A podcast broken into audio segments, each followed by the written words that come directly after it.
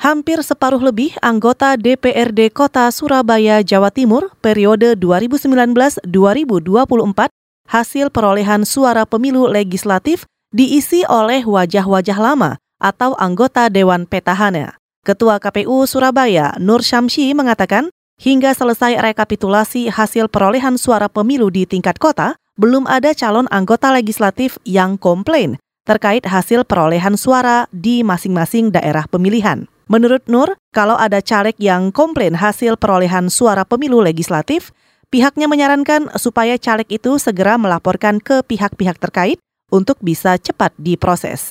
Di antara 28 anggota Dewan Petahana dari total 50 anggota DPRD Surabaya periode saat ini, yang terpilih kembali antara lain Kamelia Habibah dari PKB, Fatur Rahman, PKS, Tri Didik Adiono, PDIP, dan Pertiwi Ayu Krisna, Partai Golkar.